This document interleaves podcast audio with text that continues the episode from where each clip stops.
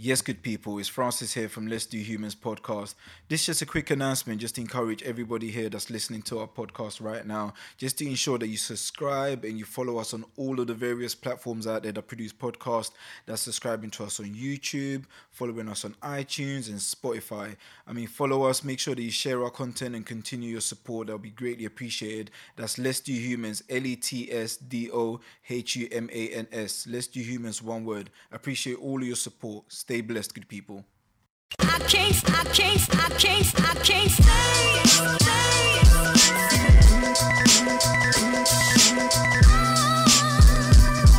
My, my, my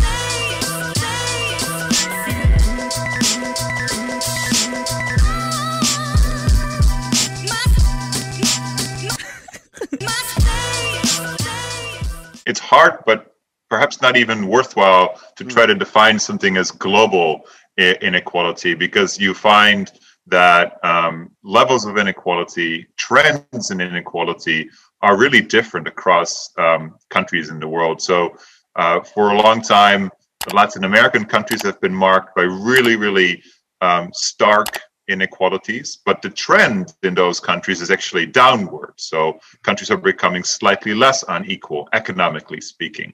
Um, whereas in the West, Western Europe, um, for instance, inequalities have historically always been at a much lower level than other countries and regions of the world.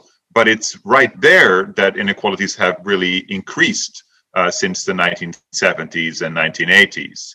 Uh, so we see kind of different trends according, uh, you know, uh, depending on where you're looking, and definitely sort of different expressions of, of, of inequality in different parts of the world. But um, so, so for instance, um, Branko Milanovic in his work has described how if you compare countries, all countries in the world, then in, in fact, inequality between countries is actually um, decreasing a little bit as some of the formerly really, really poor countries are becoming uh, middle income countries. Uh, are making huge economic progress. Countries like Sweden, uh, sorry, uh, Sweden, countries like like China, countries like India.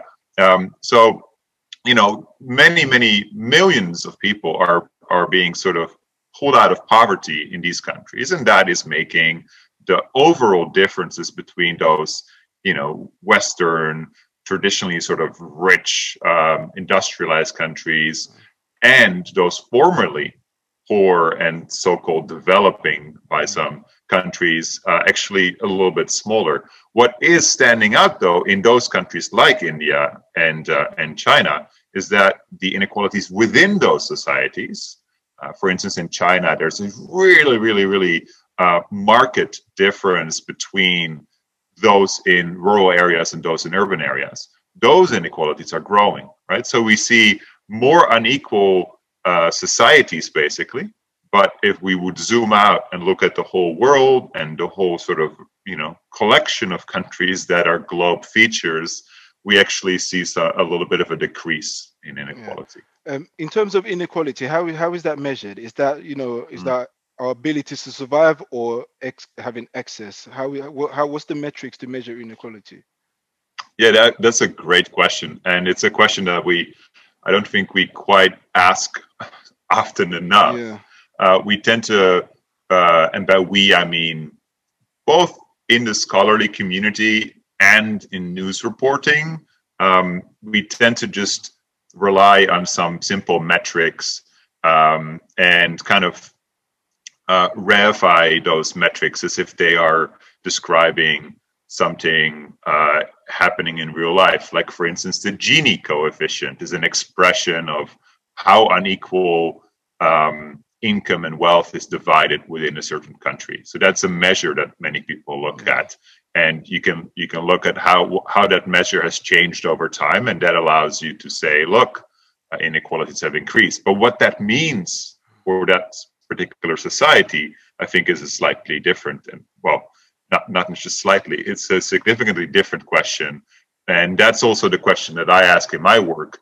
Like, how is this statistical reality of of of growing inequality? How does that manifest itself in changes in the nature uh, of our society? and what kind of consequences that, that does that have? Does it have? Yeah. Um. So is, is there like a specific um?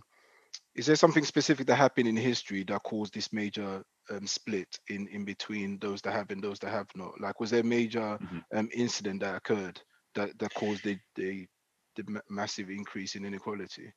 Is there something? Yeah, well, a lot of it, yeah, a lot of it just results from from political and policy choices. So um, after the Second World War, uh, as many countries were rebuilding, um, similar as, as after the First World War, as many countries were rebuilding, they were confronting dire economic conditions, and they kind of had different paths to go from there. So um, what happened after the Second World War in in the U.S., for instance, is um, you know the the New Deal, uh, a, a- program of trying to address uh, economically dire situations by uh, going for something close to full employment, creating you know millions of jobs, uh, investing a lot of public resources to get people up on their feet, and um, combined with taxing very high incomes at a uh, at a very progressive rate. So back then, um, the the top marginal income tax rate in countries like the U.S., but also in the UK, approximated ninety percent. Uh, so over a certain threshold, you would pay nine um, 90 cents out of a dollar uh, would go to the state. So those kind of uh, that that was a political decision, and and that was true for a couple of decades, and then starting in the 70s and 80s, in a time that that people now refer to as sort of the rise of neoliberalism, um, but a whole set of new ideas about how the market should be the leading force and not the state, and how the market should be also the organizing principle in domains where it never really had that much of a role, like uh, education, Mm. healthcare, um, and those changes by people like Margaret Thatcher in the in the UK, uh, by Ronald Reagan in the US, but by many governments uh, across the globe in both European nations and in Latin America and other countries.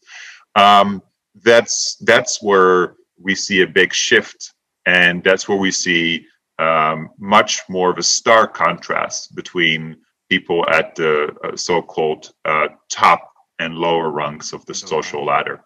Yeah, um, there was something interesting and, and something that kind of took me by surprise when I was watching your your TED talk, and that was in regards to you're showing these pictures of various borders between um, Mhm. v- different neighborhoods where the the poor live and where the rich live, and Yeah. I've I've I've firsthand I've seen this and I've witnessed it. You know, coming Mm-hmm. from Ghana and constantly visiting Ghana, I see these borders physically, and it's always made me feel a certain type of way because now my family is able to live in a gated community, but just outside of that gated community 20 feet down the road is you know adverse poverty at a ridiculous rate.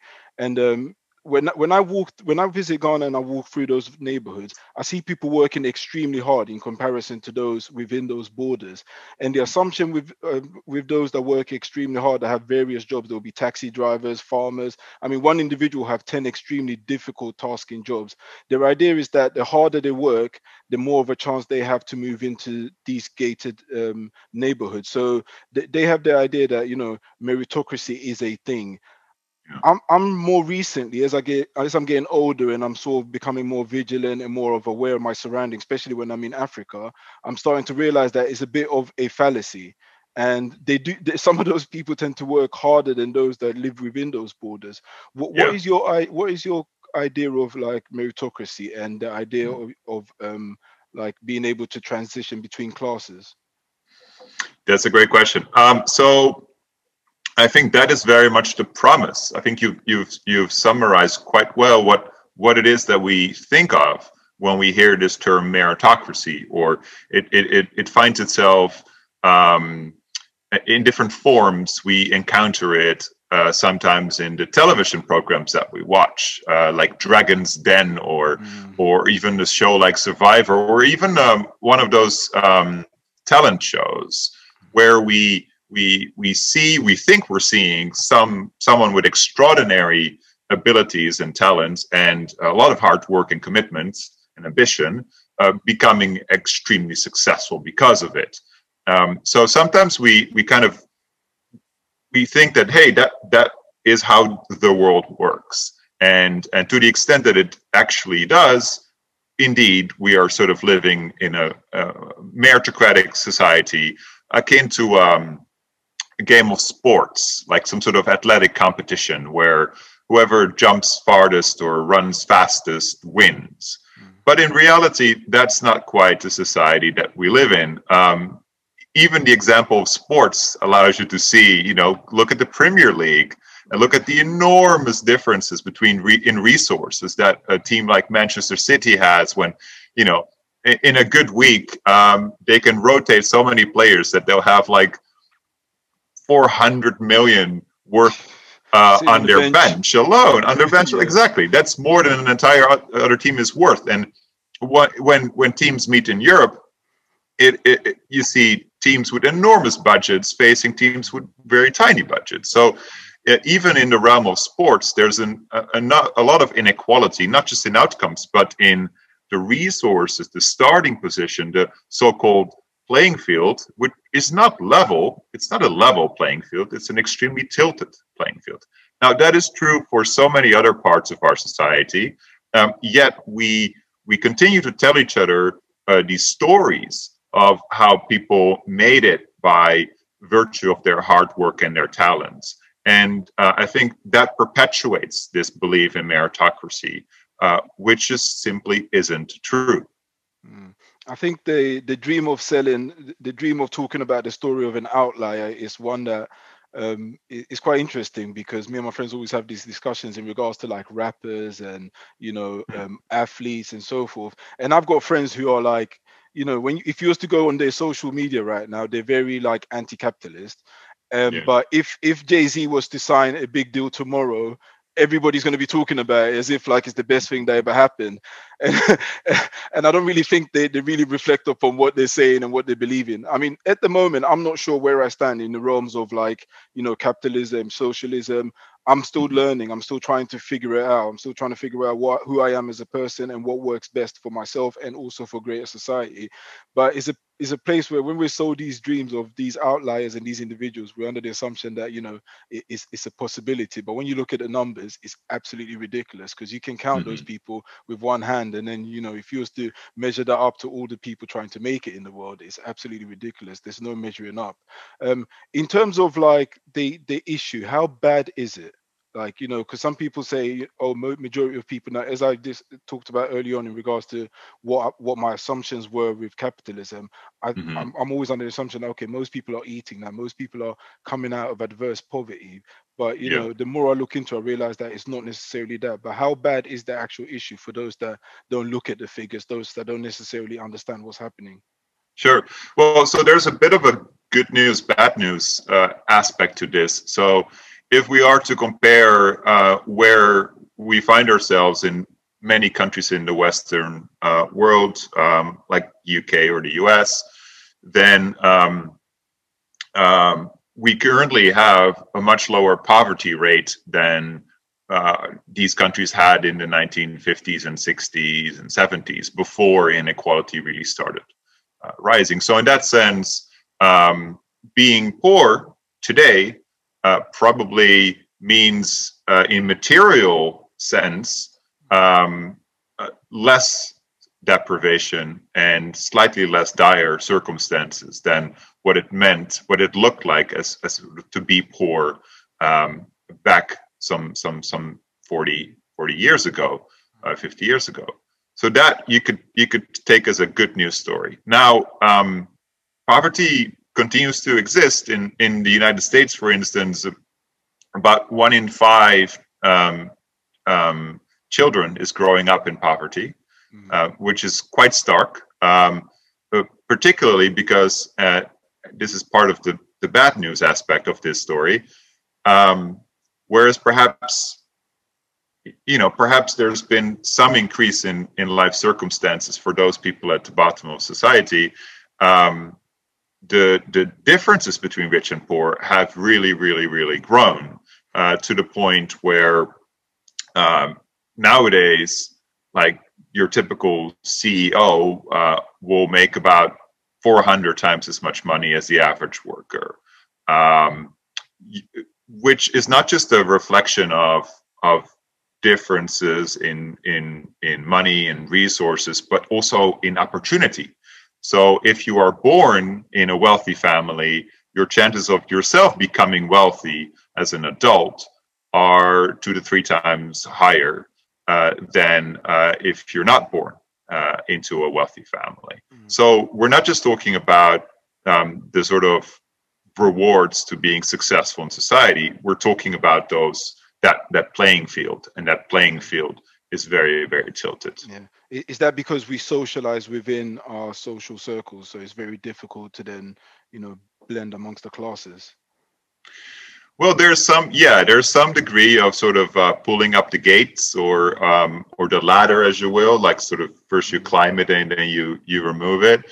Um, there's a, there's definitely an uh, an impact. Um, I mean, there's a lot of support we can provide each other, or that we could provide each other. Um, but if we limit our interactions and um, make friends only with people in similar economic circles then that means that we provide a lot of support to people who are in a similar position as us. And if we are in an advantage position, that means we're extending our advantages to other people who are in an advantage position. Yeah. If we're if we're struggling and we're surround ourselves with other people who are similarly struggling, then there's really not that much we can help each other with.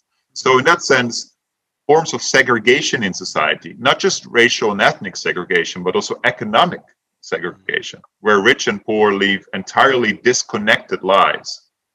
Um, I think that that means that we're uh, we find ourselves in different situations, different spaces, different networks, and that hurts our ability to um, uh, to kind of equalize opportunities. But it also leads to a very distorted uh, worldview, uh, if you will. It it if you surround yourself with other people who are similarly privileged, then you know looking at society um, you probably think it's a lot it's a lot more fair and and equal than it really is because your view of society um, is is indeed quite distorted yeah. and and and i think that is one of the major problems that we're facing now where we see growing levels of inequality across these western societies.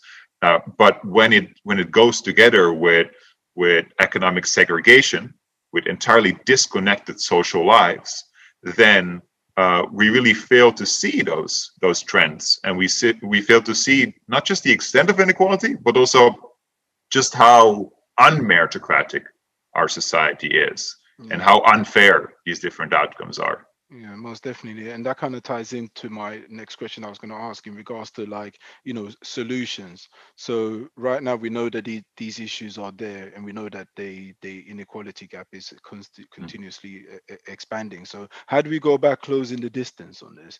Like so what what can a normal man on the street or normal woman on the street do to close this distance? Because i'm i'm i'm shut off to the idea. So i'm stuck in my own little social class. You're stuck in your yeah. own little social class. Everyone's tribalistic by nature in various forms. So mm. and there is a problem that's occurring and creeping up on us. How do we go about solving this before it explodes and becomes something that's uncontrollable? Yeah well that's that's a that's um that's certainly a scenario that that may happen right? Um where these these inequalities continue to grow people continue to kind of ignore them until we reach a boiling point right? That that is that is perhaps the the, the way we're, we're heading uh, in some of our really really unequal societies.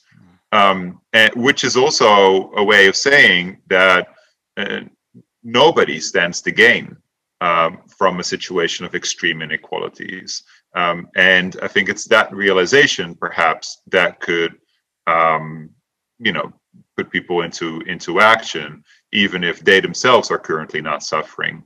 What um, what is difficult about all of this is that it, it's basically the question of how do you create political support for change, for say more government intervention, more income redistribution, equalization of chances and opportunities for everyone, regardless of your income.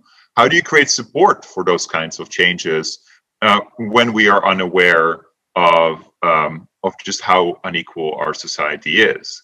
So, in a way, if you uh, want to make a, a, real change, perhaps the, the, the biggest change we can make is our changes that allow us to see and be aware um, of the diversity of our society, uh, economic um, as well as ethnic and, and racial diversity, to kind of have more interactions across um, economic fault lines, to um, have more integrated schools and neighborhoods, uh, to connect to people uh, outside of your direct network. Because I think it's through those interactions, through those contacts, and through those kind of experiences that we we develop a much better understanding of just what kind of society we live in, and and, and that should be the starting point for I think a more critical assessment of where we want to be heading.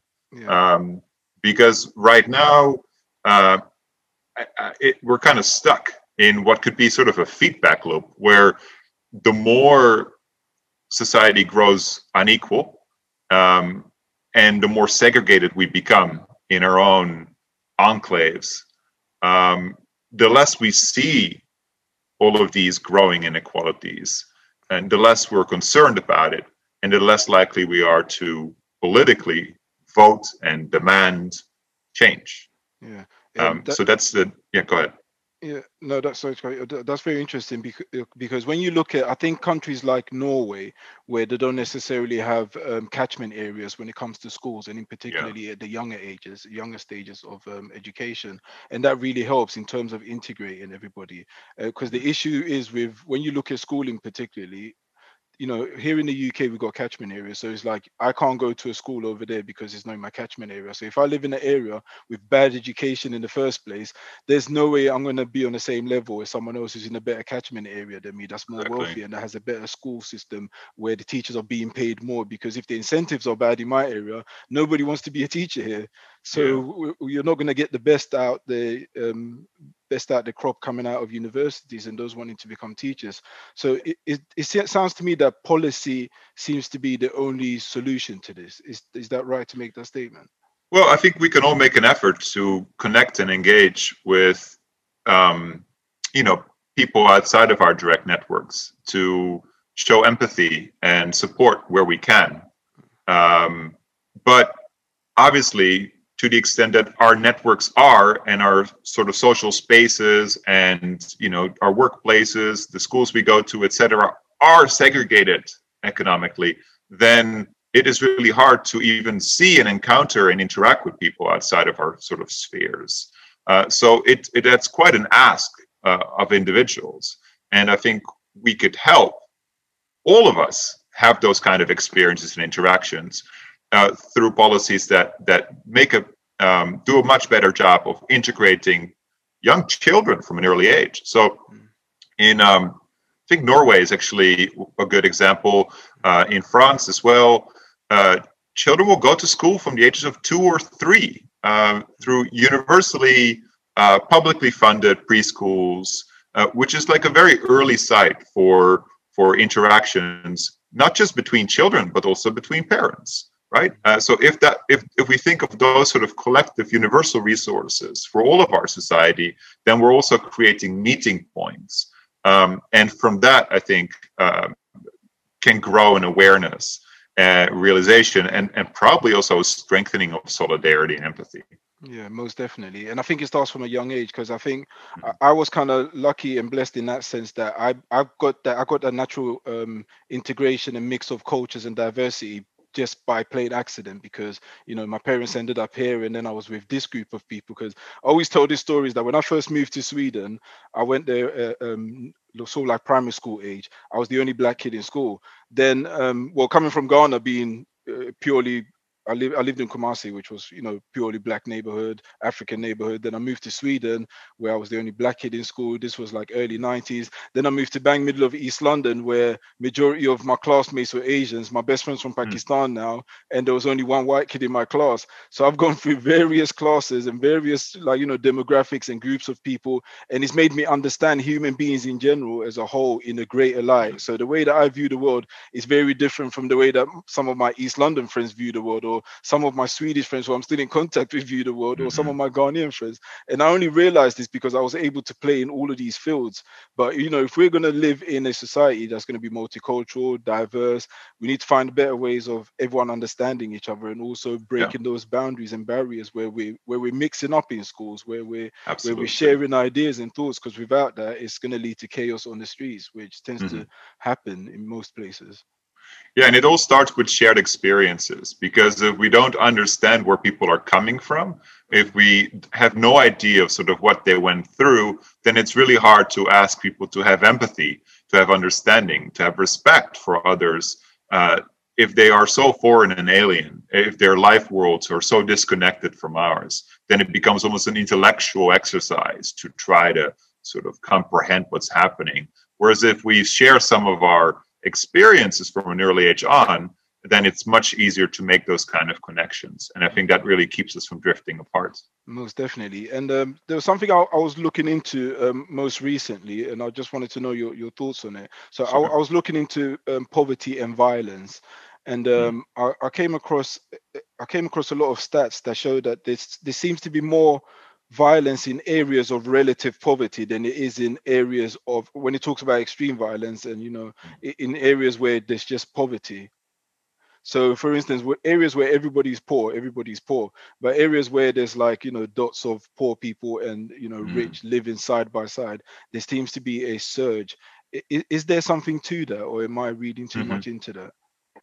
No, there's something to that. There, there was a very interesting study uh, a few years back where a bunch of researchers they they pulled together uh, data from um, um, thousands and thousands of flights, and um, uh, they they try to explain incidents of uh, what's called air rage, which is when passengers uh, in the middle of a flight uh, become um, uh, become agitated and some sort of fight or conflict ensues. And what they found is that those moments of air rage were much more likely to happen in situations in flights where um, economy uh, seats, so people sort of just being regular flight passengers, had to board the plane and pass through the first class, uh, business class, sort of elite uh, passengers uh, before being confronted with their own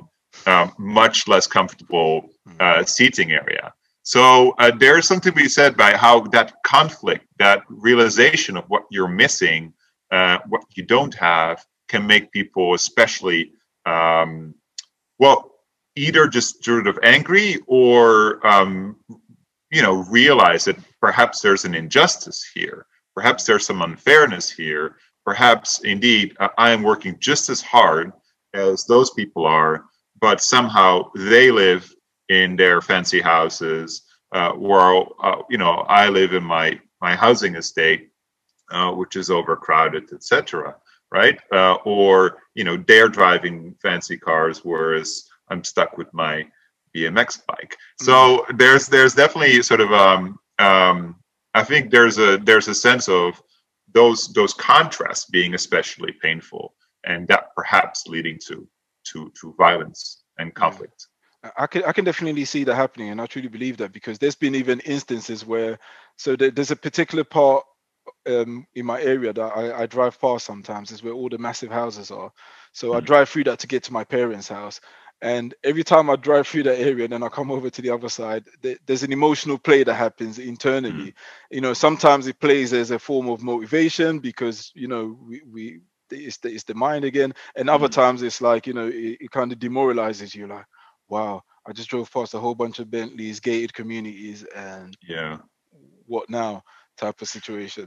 No, that's. I mean, that's very honest of you, Mm. like to share that because I think I think you're you're right. I think all of us have that, right? There can be something motivational uh, eh, sometimes we just feel a little bit better by comparing ourselves to to those uh, that are that are um, less well off than us, which is a, a cruel thing to say.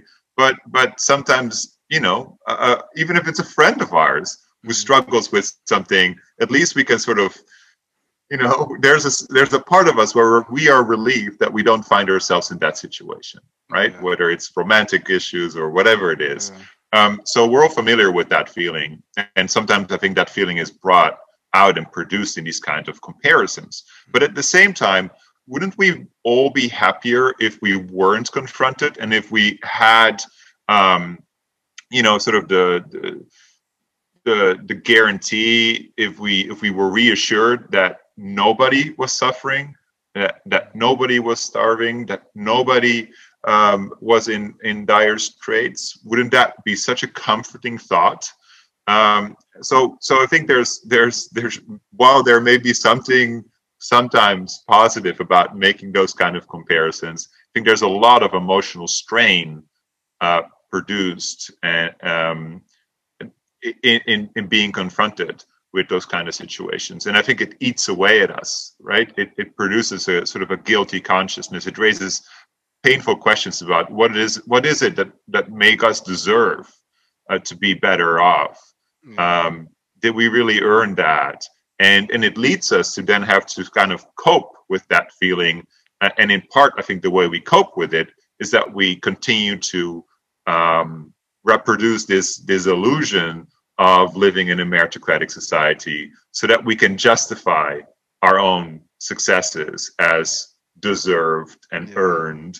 And we can kind of look back and explain away all of the misery that we see around ourselves as being the deserved outcome of people who are just not talented enough. They just never really worked hard. They were lazy. You know those kind of tropes which are completely inappropriate but uh, i think it's it's it's the result of this coping process with something that we know and we feel is not quite right but we but we need to find some sort of explanation for it.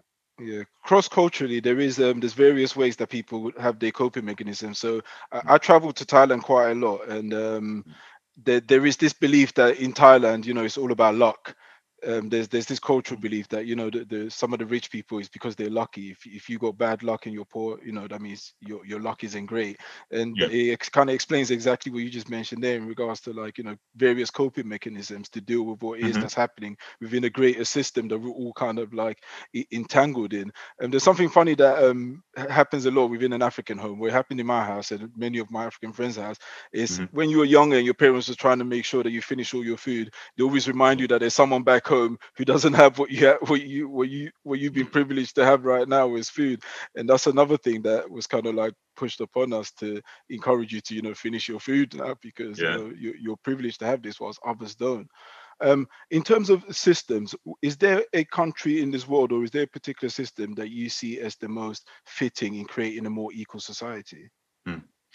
Well, um, I mean, it's a little bit hard because it's especially those uh, Western countries that stood out as being relatively egalitarian, um, that had really low levels of inequality, like Sweden, where where you grew up. Um, um, you, you said you you were you, you you were there in the nineties. Yeah, so I was there from 1990 90 to 98 or 97. Yeah, I was there for about six. So, so that's sort of exactly the period where income inequality in Sweden uh, kind of, I think it triples almost, uh, Mhm. according to some different metrics. Mhm. So Sweden, which used to be one of the most egalitarian countries, um, economically speaking, Mhm. uh, in the world, really, also became much, much more unequal and also much more segregated.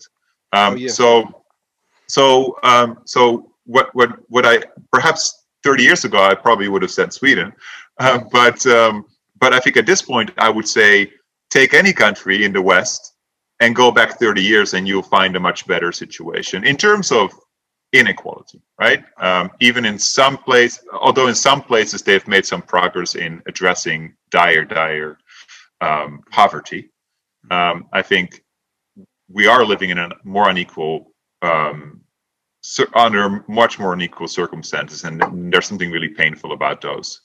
But um, it's hard to to kind of come up with um, a blueprint for what an what an equal society would look like. But we do have some policy lessons, I guess, that we can share. So one is um, make sure education is available to everyone. There's no economic barriers to um, enrolling in in in preschool, um, public school, uh, all the way through university. In fact, in many countries around the world, university education is free. Um, uh, maybe you pay a little bit in administrative fees, but there's no tuition. It's really the U.S., the UK, um, maybe Switzerland. There's only a few countries that really stand out with, with really high tuition rates. And, and in other countries, it's just considered to be part of the sort of public resources that are available to everyone. Now, that itself is worthless if you don't have any opportunity to go to school in the first place because your parents are in situations of dire poverty where uh, they cannot even they cannot afford to to to to miss you to lose you as a child right so they they in many countries around the world young children are uh, they they they they have to help out to to um, Yeah. make some money for their families to run the household etc uh, so so under those circumstances you can have all the free public education you want but you're obviously uh, not creating uh, a realistic opportunity for kids to go to school. So that too needs to be addressed. There needs to be some baseline of economic situ- uh, you know, resources so that you know children are sort of free to go to school in the first place. Yeah. Um, so there's there's a lot of different aspects to this. It's not an easy fix,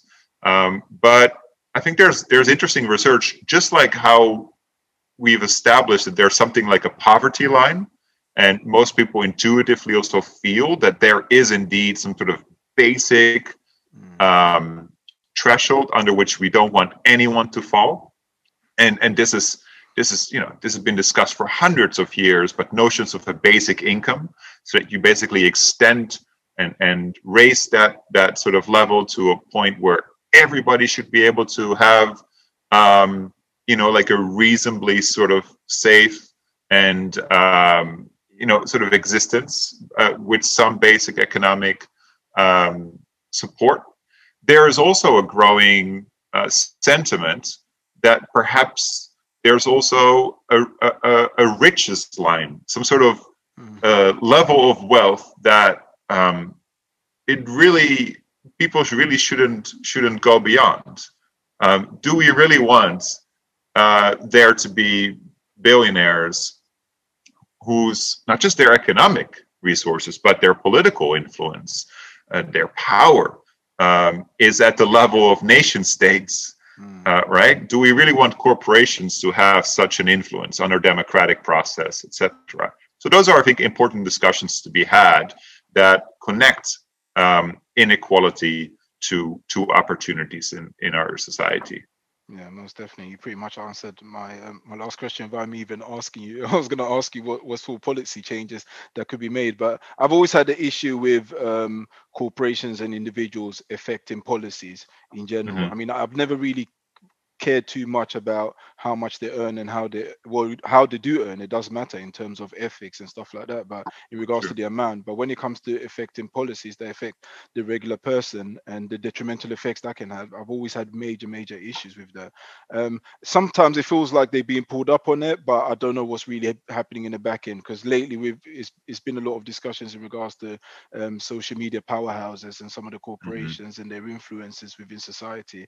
But um, there, there was something that you mentioned early on, which I kind of I lived through. That was the change in Sweden because I remember the demographic change and um, the segregation that happened when we first moved to Sweden. We lived in a in a, an estate. It was a massive complex of estates. Um, it wasn't very diverse at all. And I think around that time um, was the war in Somalia um, had kicked off. So a lot of Mhm. migrants came in from Somalia, and it, it seemed like the uh, all of the Swedish citizens that lived within that estate all of a sudden got dragged out. I don't know where they disappeared to. I don't know if it was coordinated move, but we didn't get the memo. And then all of a sudden we were all all the ethnics were kind of like slumped together in one Mm. particular neighborhood. Being being young at that stage, I never really understood what was going on. I just thought it was very cool. Now all of a sudden, there's a whole bunch of people that look like me, people that sound different. I was making new friends. I didn't mind as a kid. To me, it made no difference whatsoever. Yeah. But now looking back at it, and the more I speak to people about it, I'm like, oh, okay, something significant did happen, Mhm. and I was a part of that significant move that that was occurring at the time Yeah. and I realized the changes afterwards. Like you know, businesses were leaving the the neighborhood, factories were leaving the neighborhood, not just the citizens. It was it was an economic thing that was happening, a mm-hmm. strike almost as such, and it's had an impact on that particular neighborhood till this day. I mean, Yeah. and I've been away from Sweden for over 20 years.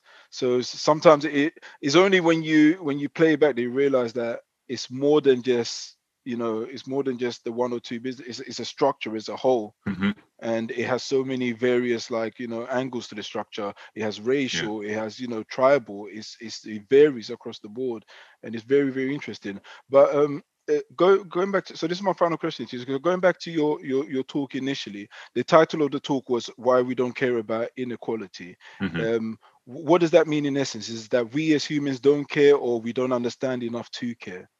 Hmm It's it's the latter. I think um, I think we inherently care about inequality, and I think one of the strongest sentiments you'll you'll hear expressed by by even the smallest child is is unfairness. Is is is when their friend gets something and they don't, uh, or their siblings uh, is is is preferred over them in in their in their minds, right? So it's it's that sense of unfairness and injustice that that I think really speaks to us um, on such a foundational level.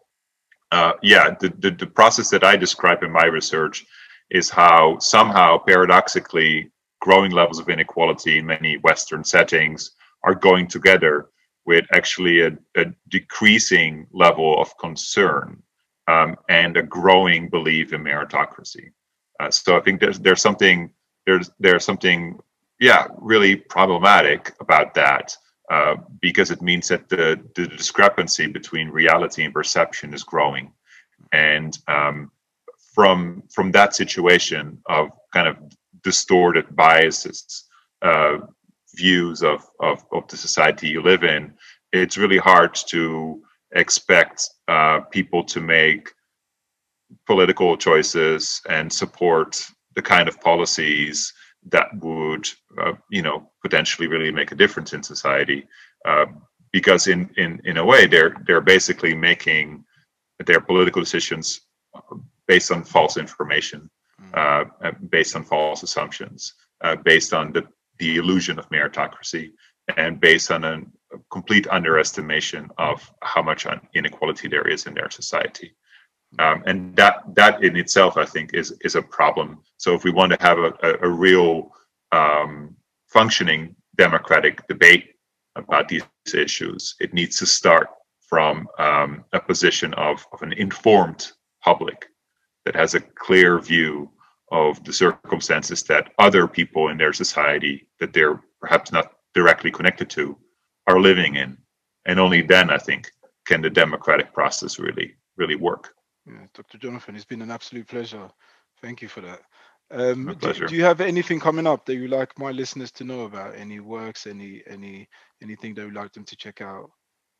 Yeah, good question. Um, there's always different research sort of in the works, Yeah, um, but it also is often painstaking how long it takes for for my research to come out, as it sort of goes through peer review and uh, a very long publication process. Um, I can just plug uh, the book that I'm currently writing, although it'll be some time before it hits the shelves. But I'm I'm writing a book um, that is very much on this topic of why we cannot see the full extent of inequality in our societies, how it is that uh, that growing income inequality and segregation together really distort our our view.